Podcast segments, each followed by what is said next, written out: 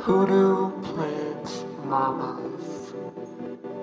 Get your soul fed and your spirit red. This here ain't no trend. I possess the power from way back when. Back when folk were stripped from all of their kin, so they had to find the magic within. So I call my Ancestors and gather my herbs. I conjure at my altar. Hoodoo plant mama. I manifest growth and I release trauma. Child, we just out here trying to water our plants and mind our business, you know? Everybody ain't from the deep south, man. Everybody can't have culture like us. Hey y'all, and welcome back to another episode of Hoodoo Plant Mamas. I am your co-host, Leah Nicole, And I'm Danny B. and today we get to talk to Hari Ziyad. But before we do that, Danny B, how are you doing? I'm doing okay. Right now, I'm super tired. I, I don't know. I think it might be the rain. It's like officially kind of fall. And so it's been cloudy and it's raining. And I just want to, I got my uh, cashmere candle lit. And so I really just want to be laying down, chilling. Not even, I don't even know if I would be sleeping. I just want to just lay down and rest, literally. So um, I'm doing okay. A little gloomy, but I'm here. How about you? Yeah, I feel that it's raining here too.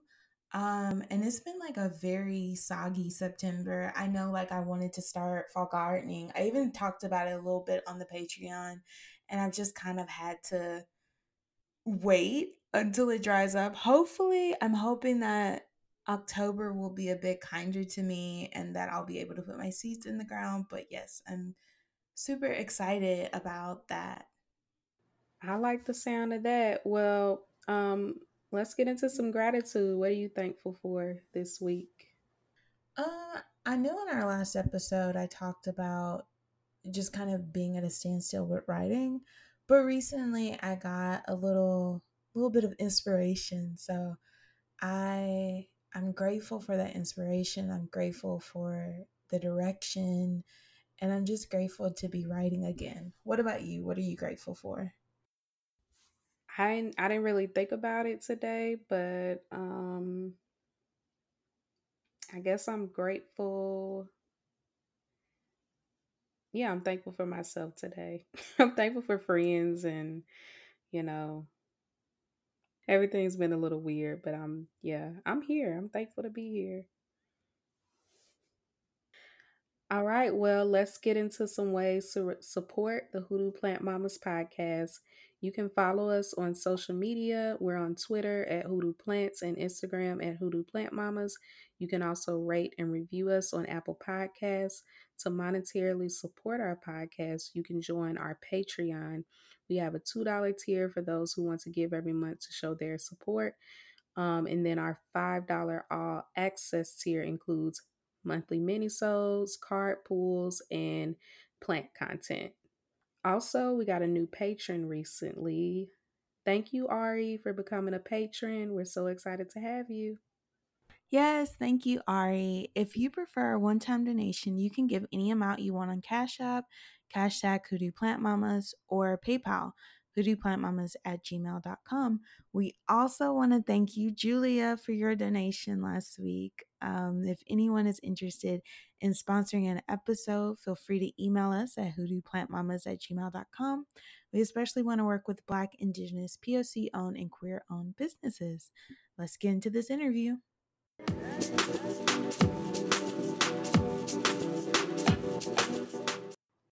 So today we are joined by Hari. Hari, would you mind introducing yourself?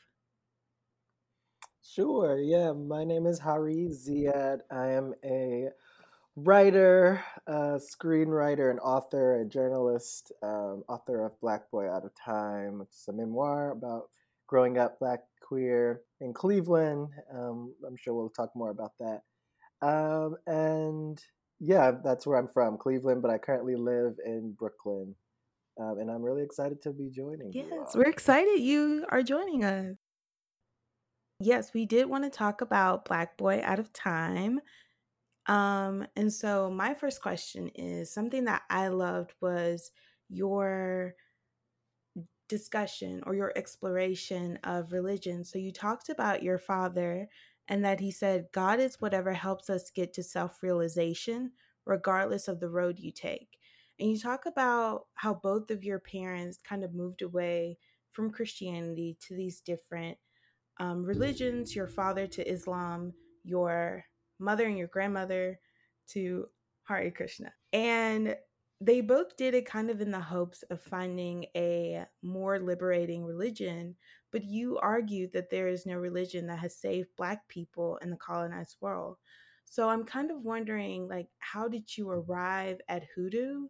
And do you think it has Mhm. saved or comforted you in this colonized world? Yeah, so um, so much of what my parents did um, in their own exploration set me up for my journey. Um, I th- I see it as like an extension of what they were doing. Like you said, they both um, were born and raised um, Christian. Um, my mother, in particular, did this long journey through various religions with her mother um, and like you said, there was about them trying. I think this is. I mean, these are some of this is things that I was reading into their journey, but uh, I thought I think that they were trying to find something that felt more free to them, and so they arrived. My mother as into Hare Krishna religion, which is a version of Hinduism, and my dad um, is Muslim, and they did a lot of interfaith work to to that end. Um, and then as, as I explore in the book, there was still a lot of uh, even though that was really freeing in the sense of like we grew up knowing that we didn't have to uh, practice like people around us in our community, which which allowed us to um, to explore and to to push the limits of the constraints that are generally around Black children and what's available to them. Um, there still was a lot of, in particular, homophobia that was uh, a part of the way that they practice. Um, and I think that that limitation is in seeing that even in uh, contrast to the freeing ways that they practice, um, kind of pushed me to to think maybe there's something more. Um, and so that idea that there could possibly be something more is what really led me to trying to explore hoodoo and African traditional religions um, because I think the the ways that homophobia in particular were adopted by my parents um, was kind of a reflection of the fact that these were still not religions that um, that could hold space for them and full, uh, for us as full black people.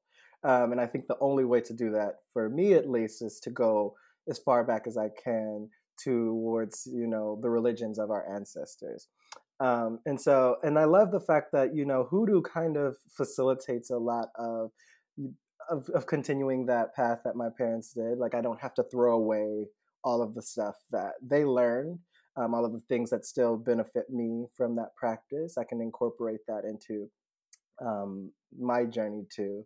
Um, and so that's what I'm trying to do. You know, I, I still there's still a lot that I take from, in particular, Hinduism and use that you know in my altar work um, in particular after my mother passed away that there's still a lot that i communicate through you know that's the language that she knew um, so yeah that's how i ended up here sorry that was like a long circuitous way of explaining that but yeah and, and uh, it's still a journey i'm definitely by no means an expert on hoodoo or anything um, and i'm uh, still taking it day by day. And to answer your the second part of your question, I I do feel like it's it's much more liberating, um, and I do feel a lot freer Mm. um, as I continue this practice. Yes. I love that. And I do agree with what you have to say. I have felt like I can incorporate kind of the things that I learned in the church into hoodoo, but it's a lot it's a lot more accepting of who I am like fully instead of like I have to be a certain way um under this Mhm. religion. So yes. So a term that you define in your book is misafropedia. And so we had an episode last season called Children is Divine. Um, and we kind of talked about this I don't want to say full hatred, but it's like this um devaluing of Mhm. children, specifically black children. And so you wrote that misafropedia creates monsters out of black children for simply existing. So I was wondering, could you elaborate more on what that term is and how maybe we can begin to move away from misafropedia in an anti-black world? Yeah, so um, is a term that I ca- crafted. A misopedia is a word that just means the hatred of children.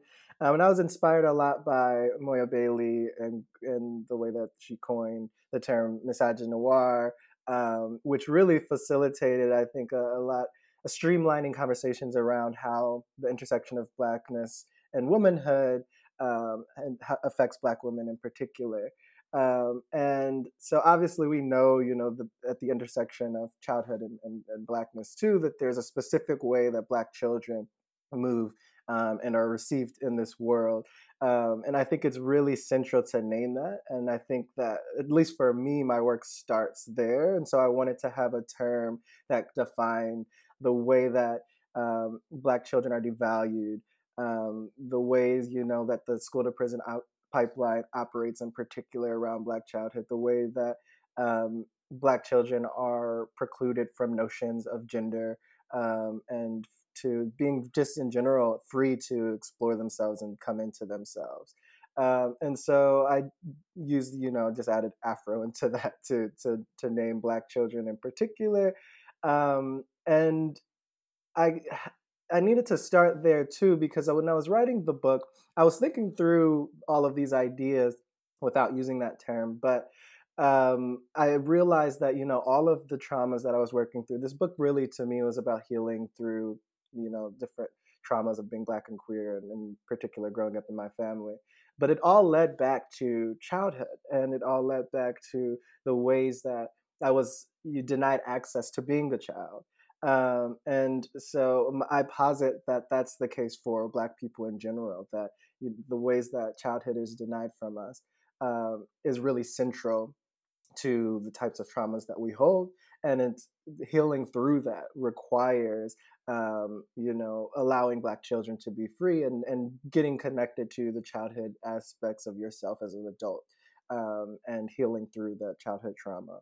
Um, and so to answer your the second part of your question, how do we start to do that? Um, I think for me, it's recognizing, you know, that um, we still we still have access to our childhoods even as adults. And so I, I did a lot of inner child work in that book, um, which was really central to my healing process.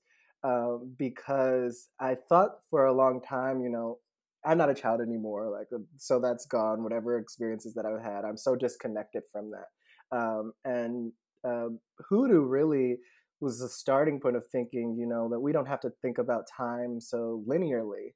Um, and so once you stop thinking of time so linearly, it, it opens up an opportunity to uh, reconnect to your childhood in a different way.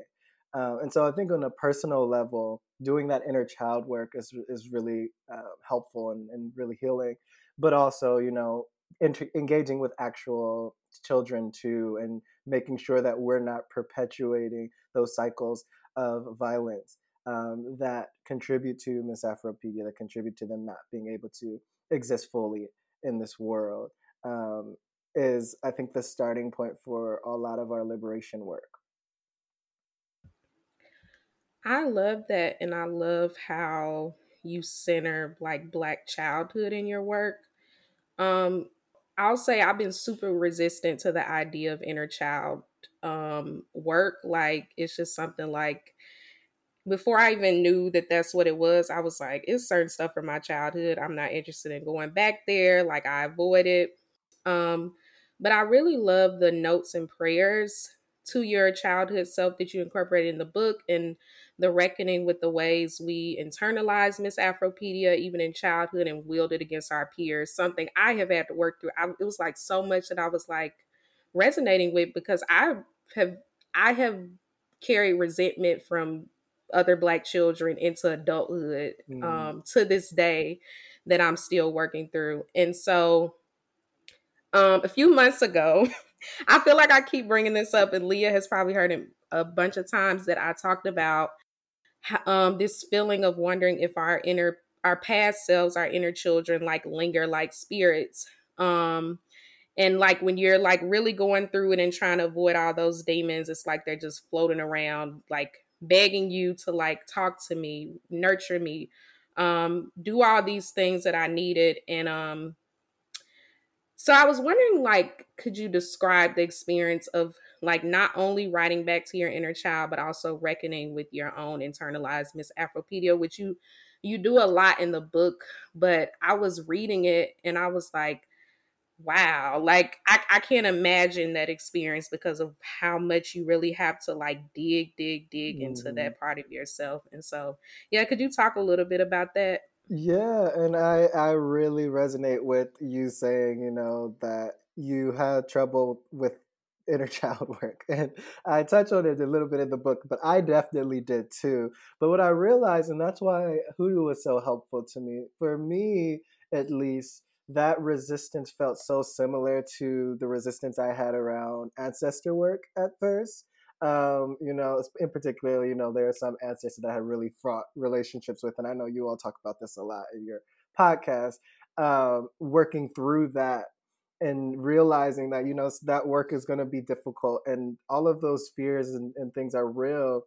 Um, uh, being able to work through that in in my altar work um, in particular around my grandmother is what prepared me to do some of the the work that I was resistant to do around inner child. And so I definitely believe also, you know, that those parts of us do function like spirits. And I think that um, that work parallels a lot. And even if you don't do inner child work, you know, the way that it's clinically um, prescribed in therapy or something, I think we can do that work um, and take a lot of what we learn from working with ancestors to do that work. Um, I probably got more from you know doing that and, and practicing my spirituality than I did in my actual therapy sessions. And so that is kind of what that process was like. It felt a lot like um, the difficult conversations I was trying to have with my grandmother. Um, there, it felt a lot like you know honoring the parts of me that were that were resistant and questioning those and, and not just pushing those away and, and those are really real and figuring out where that came from um, and being gentle with myself as I did that. Like you don't have to do dive into your deepest traumas the first time you start doing inner child work, um, inner child work. Um, so yeah, that was kind of what that process was like. And as a writer, it made it easier. I have a at first I was having a lot more um, problems just you know speaking to that part of me, and so like putting that on paper was really helpful. Um, and so yeah, a lot of the things that came up, there was so much that came up, but a lot of it was also realizing, um, you know, like you said, so much of the things that I internalized um, that were harmful to other black children. And a lot of those things are things that I was uh, still weaponizing against myself too.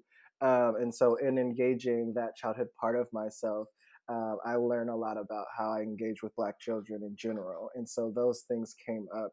Um, in writing through that, I'm talking to that part, those parts of me, um, with the gentleness that we just talked about, and, and with that understanding, and trying to be as you know least punitive as possible as those things come up um, is really uh, what I was just trying to do. And so um, I think I'm st- it's still a process. Like I don't think I'm healed through you know the harmful things that I carry. Uh, uh, in particular, how I engage Black children. Um, but that process of of working through um, and engaging with my those parts of myself um, have allowed me to to see things that I would have never even seen before and to heal through them in ways that were primarily have been helpful for myself because like I said I do use those things to weaponize against myself um, but have also helped me to heal through how I engage with other black children. I love that and I I know earlier you mentioned um, how part of that work is engaging with black children, actual black children. And I remember I, I didn't have this word obviously when I was teaching middle school, but I remember that I didn't realize like how much I had to work through with my relationship to black children, how that was related to whatever I was holding against myself. But now, like having this language from your book and thinking back on that experience, I was like, I can see why I was, you know, had this tug of war with like trying to empathize with my students and hold mm. space for whatever it was they were triggering in me. So, yeah, I'm just super thankful for what you what you offered me um, in this. I wanted to say I also agree with you. Like I have also had kind of resistance with older adults in my life with the way that I think children should be treated and the way that they think children children should be treated.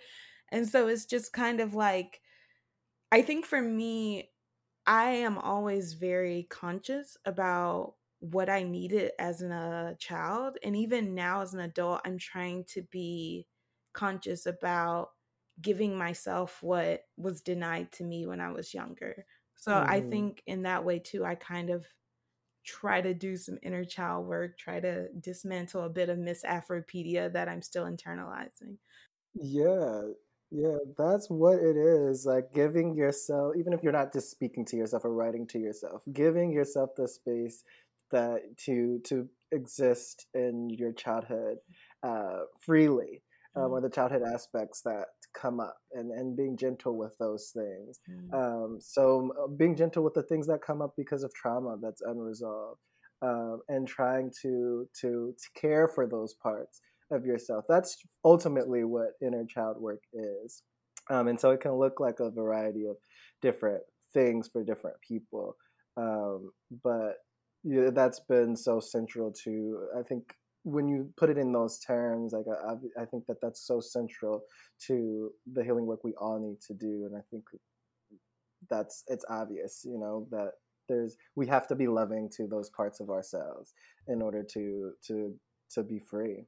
Yes. um. So I wanted to ask a question about liberation. So, you wrote in your book, I wanted to ask how she could find liberation in a belief system that puts the onus of eradicating anti Blackness on those who are destroyed by it, that asks that they achieve excellence by skillfully overlooking their own destruction.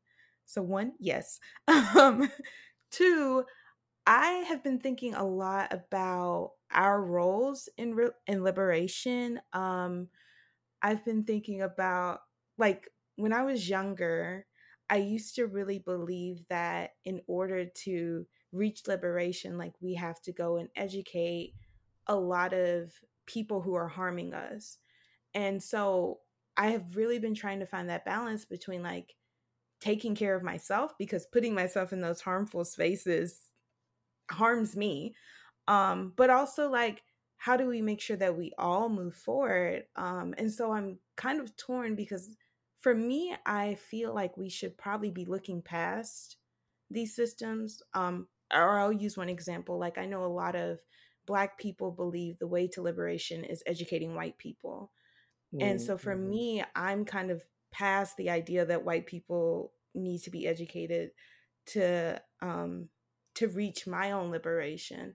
So I'm like is it space for both of us? Is there a way for some people to maybe educate white people or whatever but then for the rest of us to look past that and to try to imagine a world um, where we can all reach liberation. Yeah that well that's such a good great question. Um, and that line was written about my mother after she uh, experienced some racism in the Hare Krishna temple. She like wrote her guru, and he basically was telling her to, you know, don't make it your problem. You know, that if if they are racist, that's on them, and uh, basically telling them to just ignore it uh, in a way.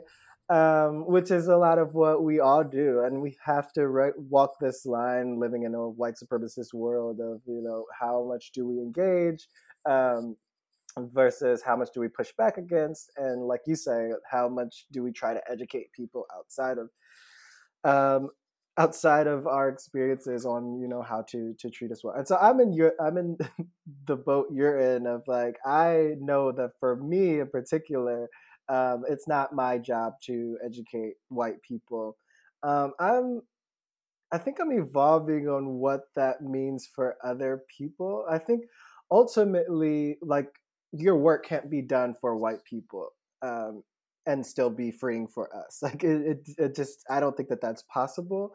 But I do think that there is a possibility, a possible world where a person could, you know, that could be one avenue that they're using to do their work for Black people. Um, but I also know that for sure that's not me.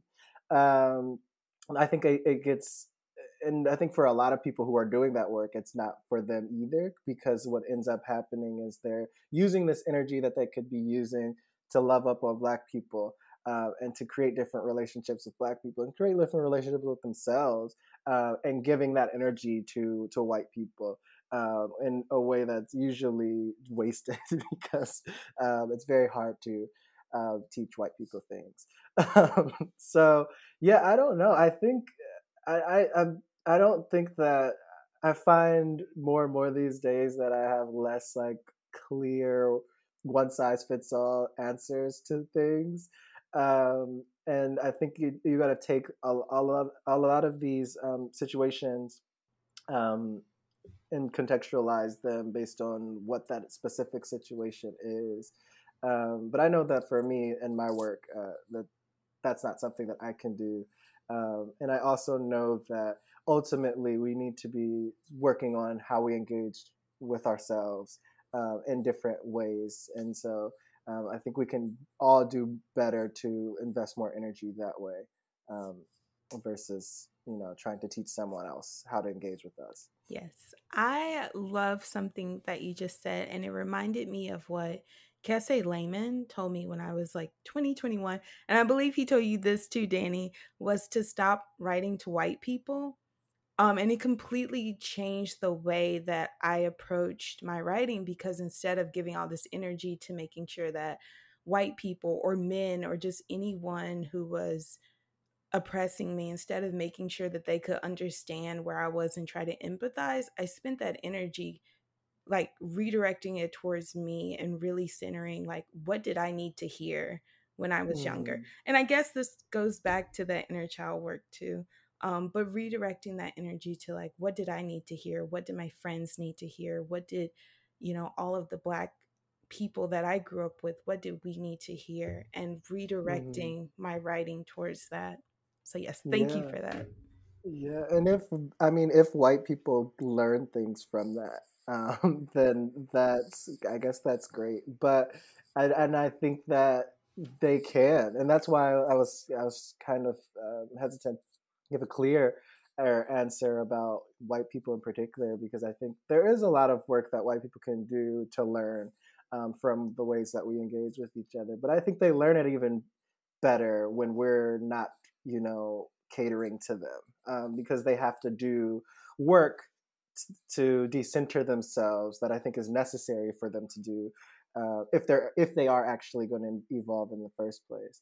Um, so yeah, I think doing that work specifically for ourselves and for each other, and whatever happens beyond that, allowing that uh, to not take us away from doing that work um, is is really important.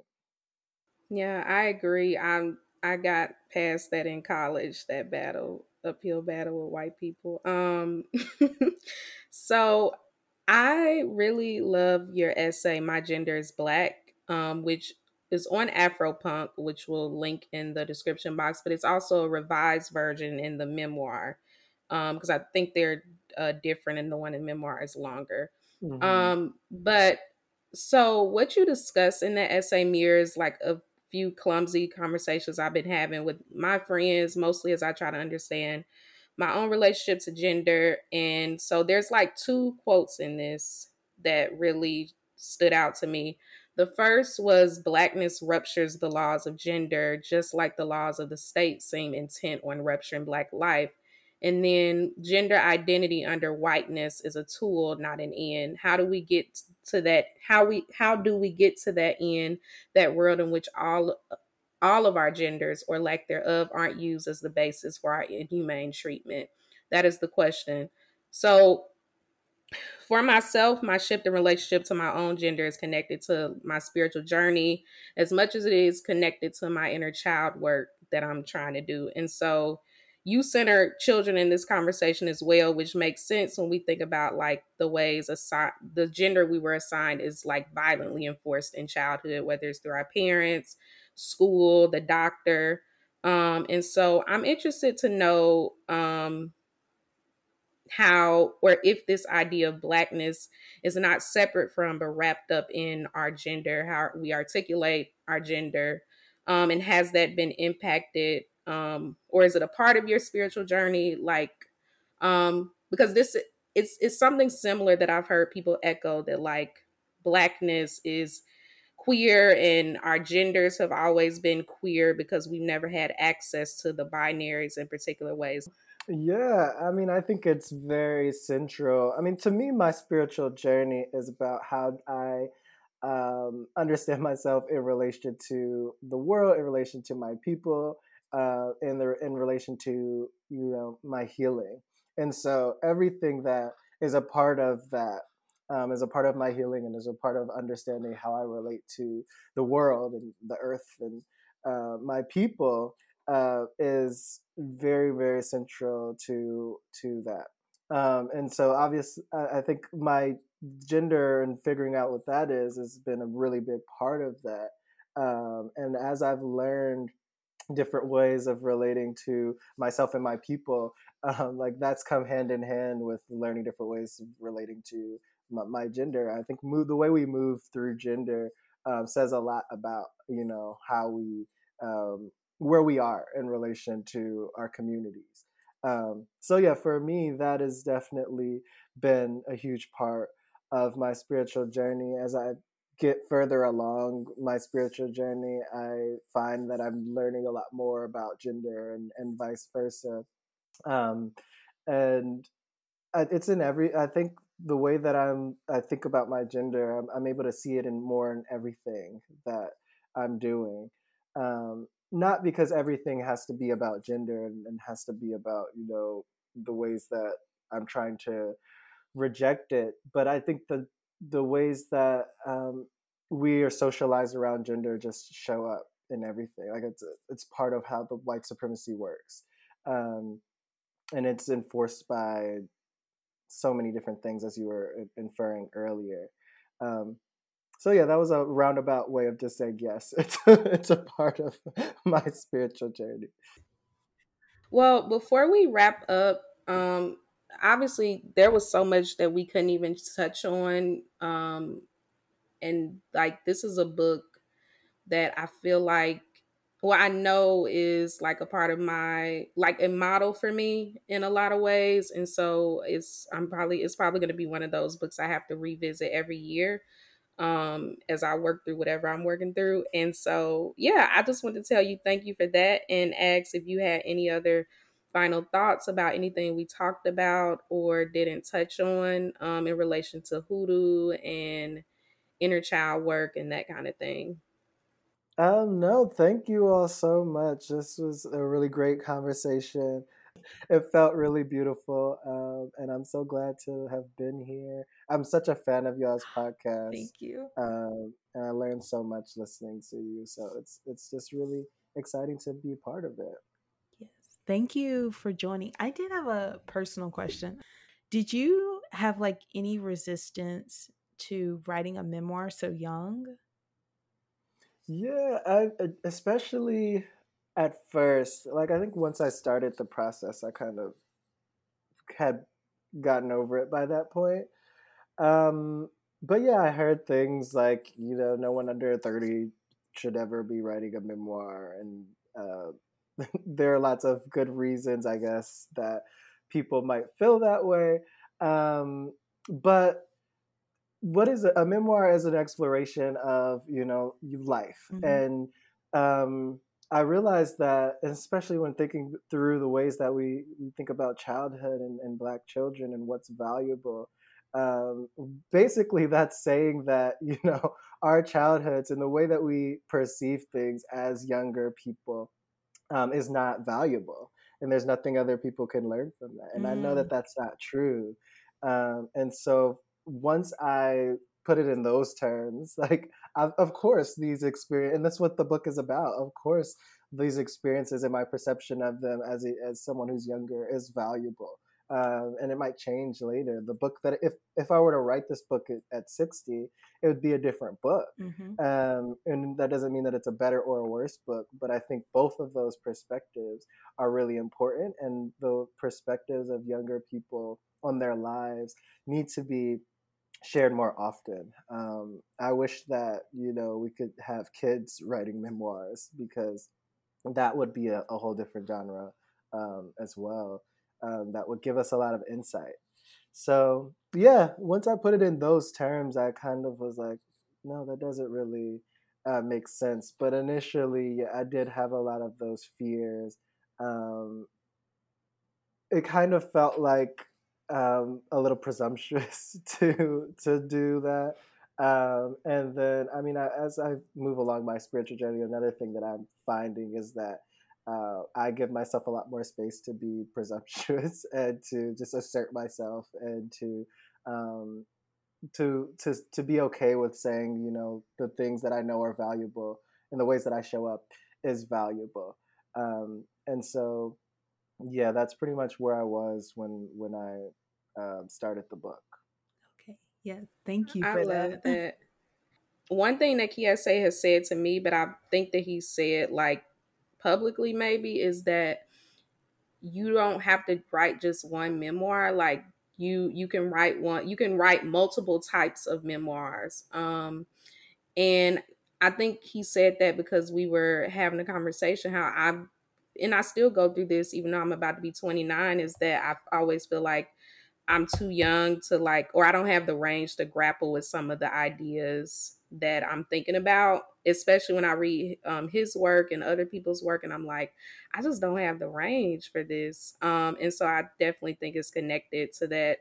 What people have told us about how you need to be like older and a more whatever, whatever comes with age or is supposed to come with age. Um, and yeah. I I think about that all the time, and it stays in my head like you don't have to just if you write in this version of yourself that doesn't it doesn't negate what who you become and then you write whatever you write in that version yourself it's all valid and important so that's how i yeah. kind of yeah and it's uh, to me too i think when you think of writing as like an answer or a destination um, then then you you kind of foreclose the, the different possibilities of what writing can be. Like if like you're saying you you are just grappling with things then uh, you know you have the range to grapple with it even if you don't have the range to necessarily figure that out. And for me the excitement is in the grappling. Like how do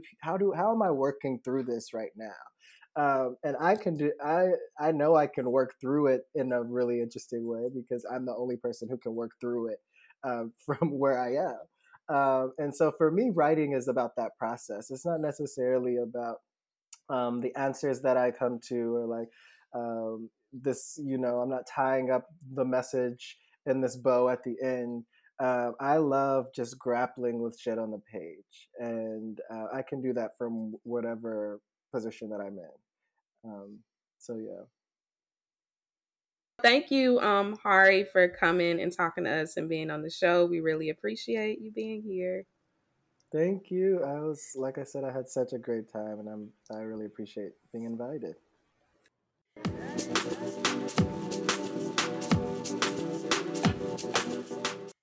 Well, Leah, what are you still holding on to from this interview?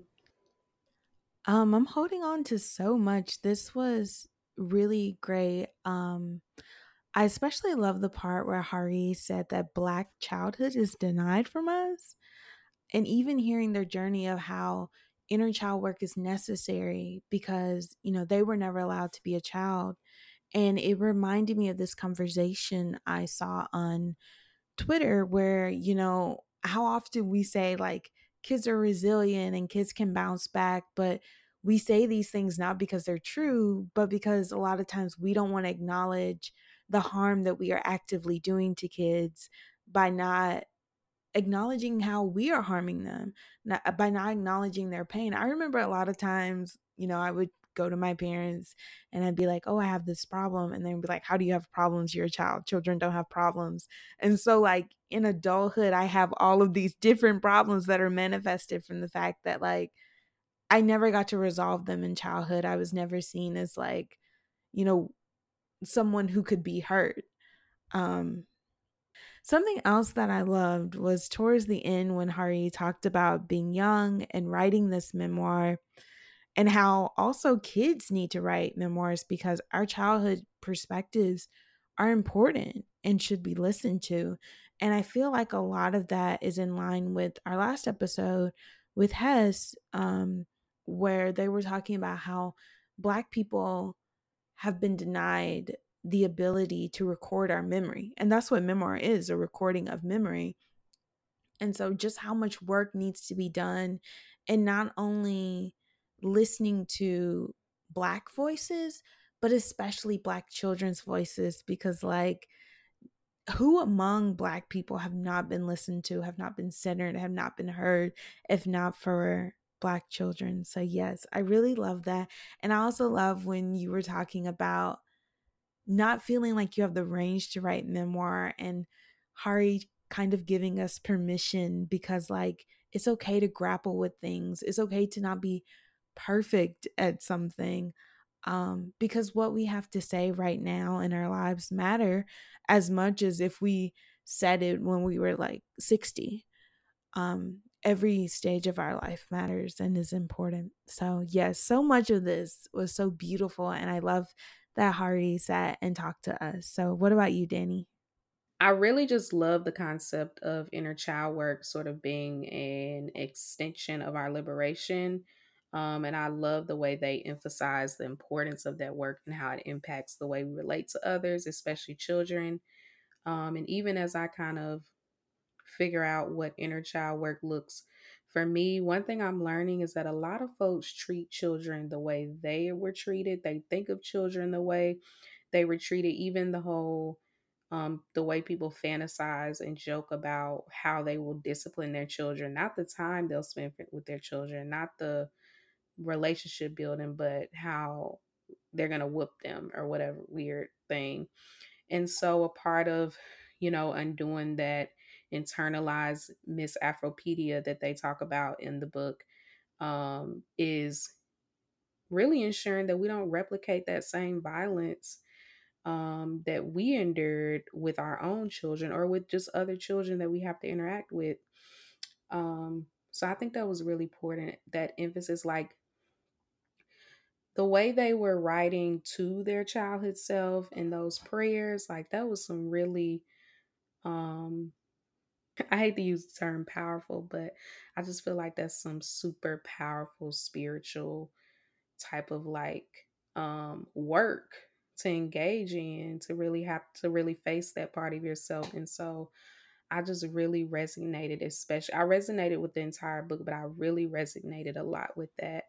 Um and then same with you, Leah. I really um appreciated the mention of memoir writing and how people make it seem like you shouldn't be a certain age or like, oh, you haven't lived enough to write about X, Y, and Z. Um, I think, you know, at every stage of our life, how we make sense of the world and our relationship to it, I think it matters. And I think we should be able to articulate that journey of living at whatever stage we are um, at. So, yeah, I just am super thankful we got a chance to talk with them. And yeah, it was a beautiful memoir. When I first read it, I was really interested in the religion parts of it. Um, and it was through your questions and you questioning about the inner child work with Hari that I was like, like she's right. There is a lot of inner child work and there's a lot of a lot of spiritual work in that I I believe Hari was talking about like using hoodoo as part of their inner mm-hmm. child work.